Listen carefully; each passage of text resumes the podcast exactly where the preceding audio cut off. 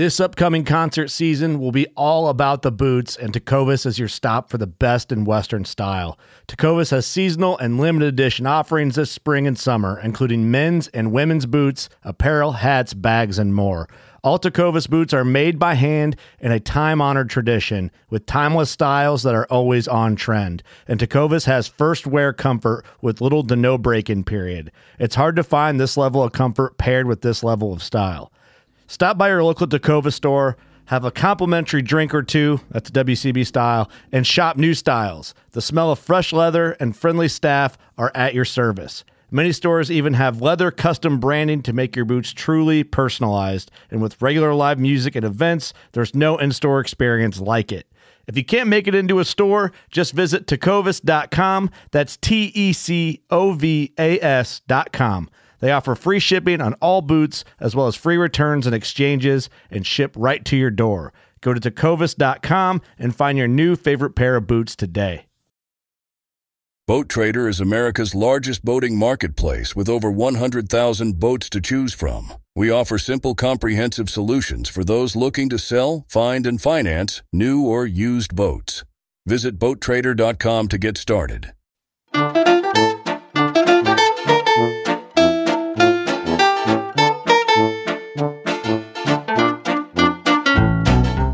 I'm April Vokey, and you're listening to Anchored, my chance to speak with some of the most influential people involved in the fishing world today. Join me as I travel to sit face to face with my guests in their own homes to learn more about their careers, opinions, history, relationships, and life both on and off the water. This episode is brought to you by Lagartun Premium Fly Tying Materials. Lagartun has recently been bought out by a Vancouver group and is now operating out of the lower mainland. The guys behind this company are truly some of my favorite people in the world, and Lagartun products have always been at the top of my list. I can't think of a better partnership. Visit them on their Facebook page or place an order at orders at lagartun.com. I am excited to announce the first episode of Anchored on the Fly. Every so often, my conversation with the guest is limited by time, and so I thought a short series would be a nice way to occasionally fill the space between the bi weekly full length episodes. My guest in this episode is the incredibly talented fly tyer, Tyler Vandermeulen. Tyler is a young man who left me speechless when I met him at a trade show in Calgary, Alberta. I sat down with him to see if I could capture his story for other young people parents, people with injuries, and those of you who always appreciate a little inspiration. Enjoy! So here we are at a trade show in the only room we could find that's quiet, and that is why it is so echoey for anybody who's listening. Um, and nobody has heard you speak yet, so what they don't realize is that you are how old?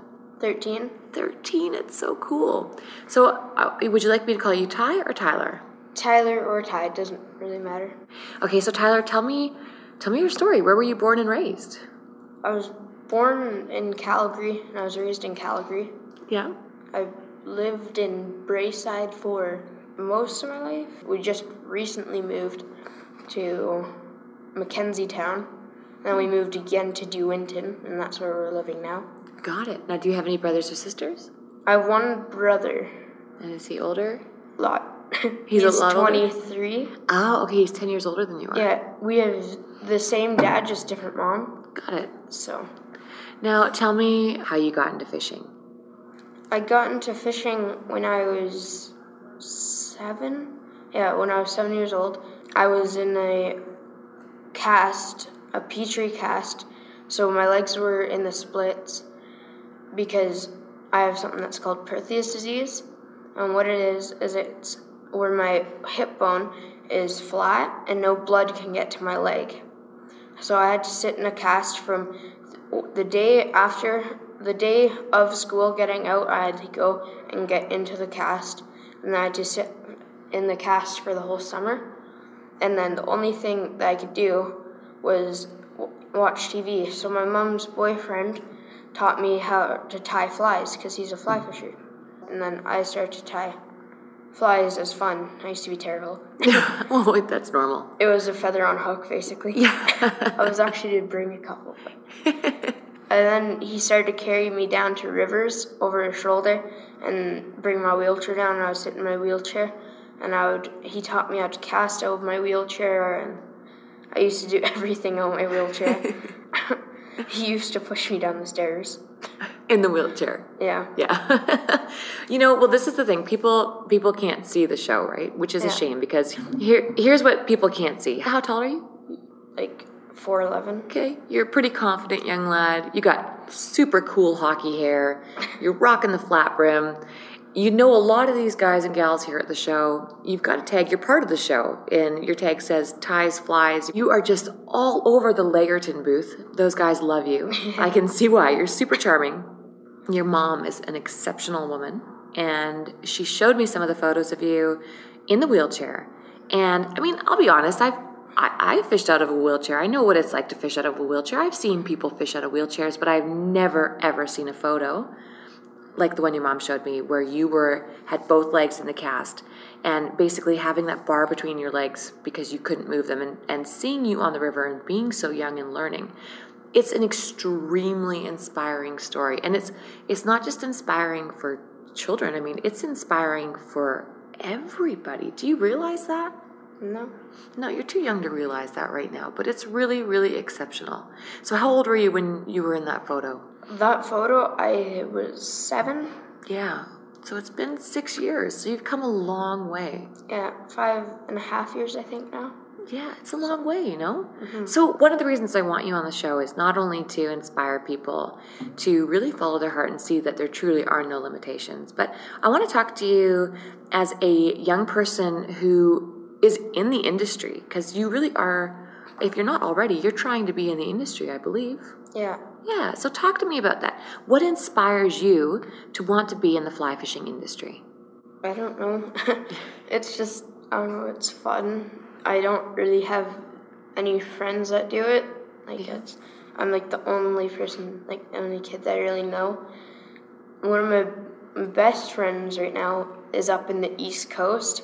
He's a traditional salmon fly tyer, and his name is Julian. And he's an incredible tyer and fly fisher.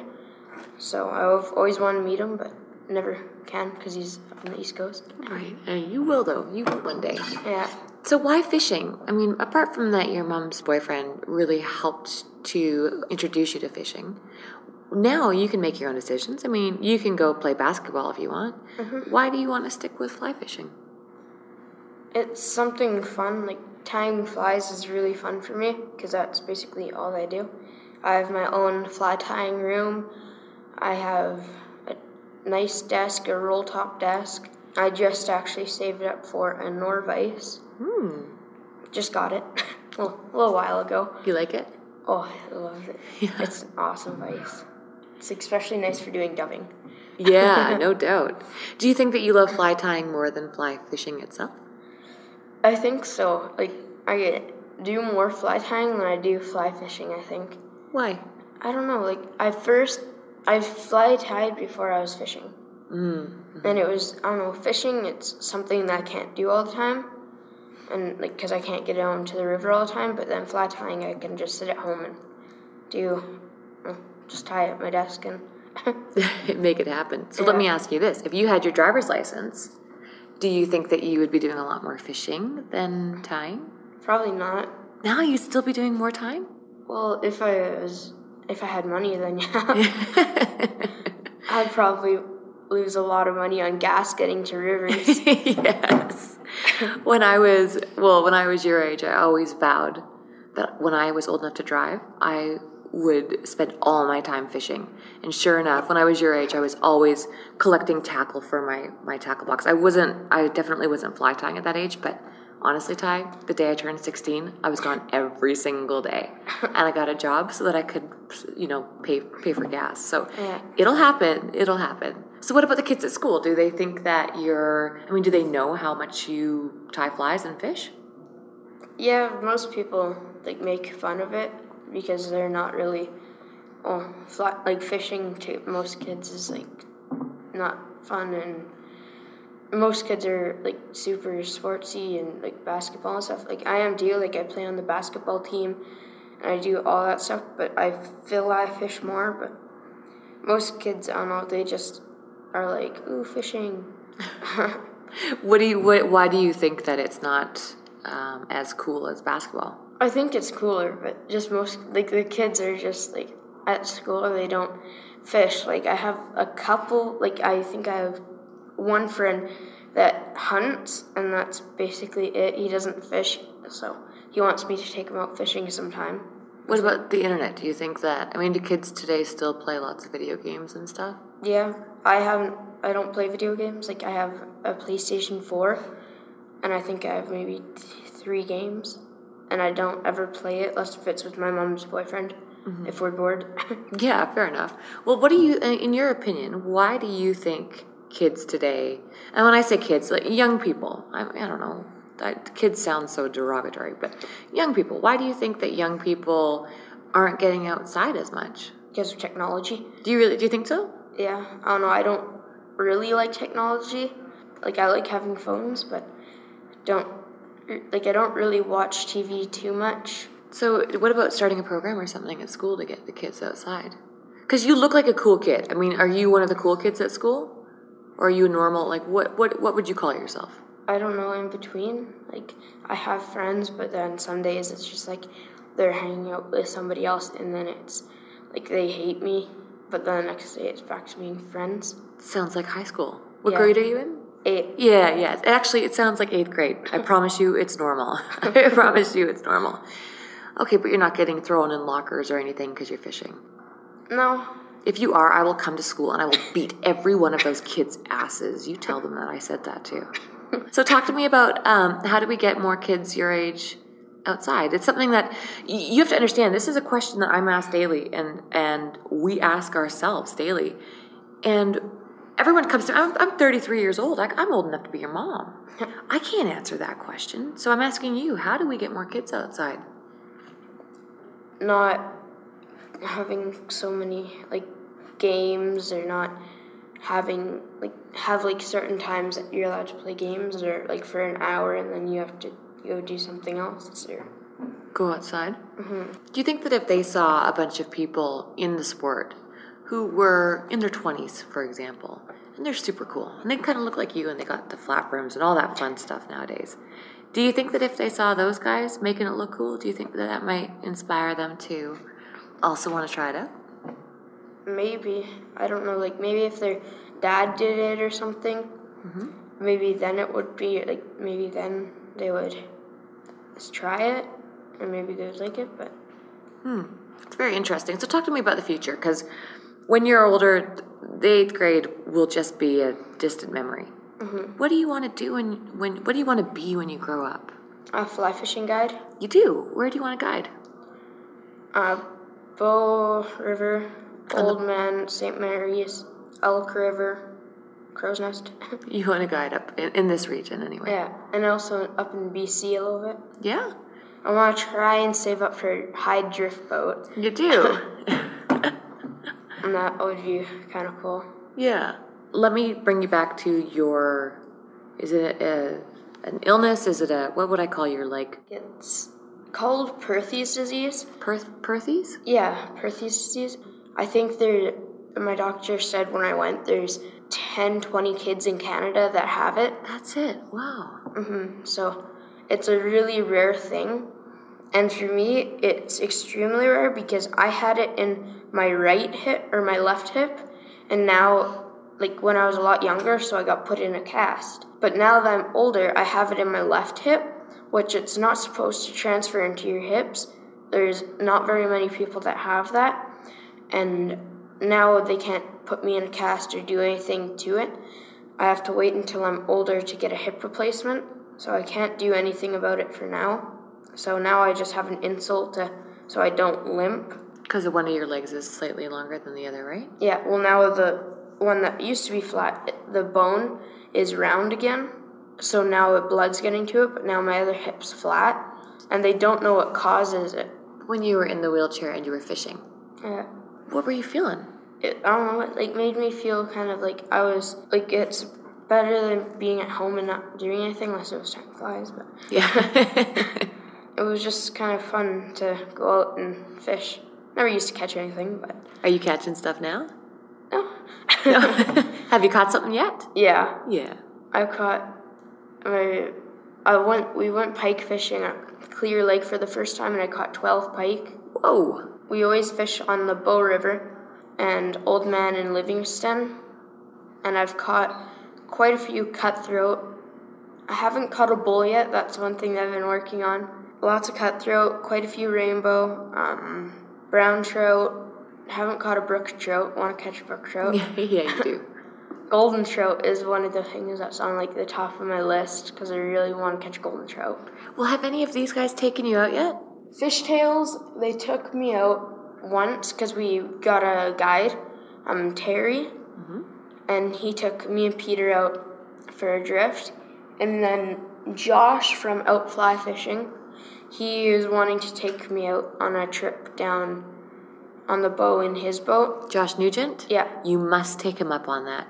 Not only he guided me before, he is an exceptional guide, one of the best fishermen I know. He did his thesis on casting, so he understands fly casting. He is he's an 11 out of 10. You have to take him up on that. Yeah. He, Yeah, he would be like the best mentor to you possible. Sorry, don't mean to interrupt you. Go ahead. He's um like I've he just bought West Winds, which used to be right beside one of my old schools, and I used to walk there every day at lunch, and then I would go buy fly tying material at the shop. but Josh wasn't there yet. Then it was just Randy. So how old do you have to be in Alberta to be able to work? Um, well, I have like a part job at out fly fishing. You do. Yeah, I just sort like if they need the floor cleaned or something, I have a store credit. Yeah. And what they do is whenever they get bottles, they'll give the bottles to me, and then I bring them to the dump, and then I go back and I get store credit for however much the they got for the bottles. And then I they would call me, and then I would mop the floor, clean the floor, help out, um, organize rods, price the rods, and just help out around the store. Well, let me tell you this you should not be made fun of. You're so far ahead of the game. If the world ends tomorrow, you're going to know how to go ahead and feed yourself. the rest of these kids don't have a clue. Yeah. It's pretty disappointing. Who do you look up to most in the fly fishing industry? I always looked up to my mom's boyfriend. Yeah. Now I'm teaching him how to tie flies. Oh, cool. I'm teaching how to, him how to pack and spin deer hair and just a bunch of different things. When you're walking the river and it's quiet and you have time to think, what kind of stuff do you think about? The biggest fish possible in the river. You're such a boy. Oh my god. See, you have to understand. So you're 13. So when I started going on the river every day alone, I was only 3 years older than you. It's not a big difference, is it? no. And I and I was always trying to think about being independent and you know, trying to get away from a lot of the kids at school who are just awful. Do you ever think about that stuff? Or you just want to go fishing? Not really. Like I just want to go fishing and like I don't try and like I don't think about anything at school. That's how I am whenever I'm out of school. It would be cool to have another podcast with you when you're 30. Do you have your own website? Uh, not a website, but I have a Facebook and it called? Instagram. At Ties Flies. So T Y apostrophe S flies? Yeah, and I think yeah, it's I have like 385 followers on Facebook and 375 on Instagram, I believe. This is exciting. So look, we might not have an opportunity to talk again for I don't know, 10 years. So let's talk. Let me just make a deal with you on on this, okay? I want you to promise me a couple things. Okay. One, that you really let Josh Nugent in your life. Yeah. okay. Two, that if you do become a guide, you start putting money away monthly, even if it's only a hundred bucks a month, not towards a boat, but to something just in case you get sick or you have another injury. Yeah. Three, that you start telling the kids at school that they're really missing out. what do you think? Okay. And four, that if you ever need anything in this industry, that you ask me. Okay. Okay, and I do not offer that lightly. do you have anything that you would like to add or to ask me? What's one of your favorite rivers that you fished? Ooh. Any river in BC. Any river in BC? Any river in BC, especially the ones that most people have never heard of. Oh, I want to try fishing the Sukina for Steelhead. This- Must be. The Skeena? Yeah. The, the Skeena in BC? When are you going to come? I'm not sure. Me and Peter are trying to save up for a trip, and then we're gonna hire a guide, and still I'm trying to save up for uh, a spey rod, Echo spey rod. I have an Echo reel for it. Um, already an Echo reel, but not a rod. Ah, see all the more reason to work at the shop, right? Yeah, well, that's where I'm getting it from. Is Josh's. And that concludes this episode of Anchored. Please be sure to take a moment to leave a review about Anchored on iTunes. And tune in next time when I sit down with Gary Borger. Thanks for listening.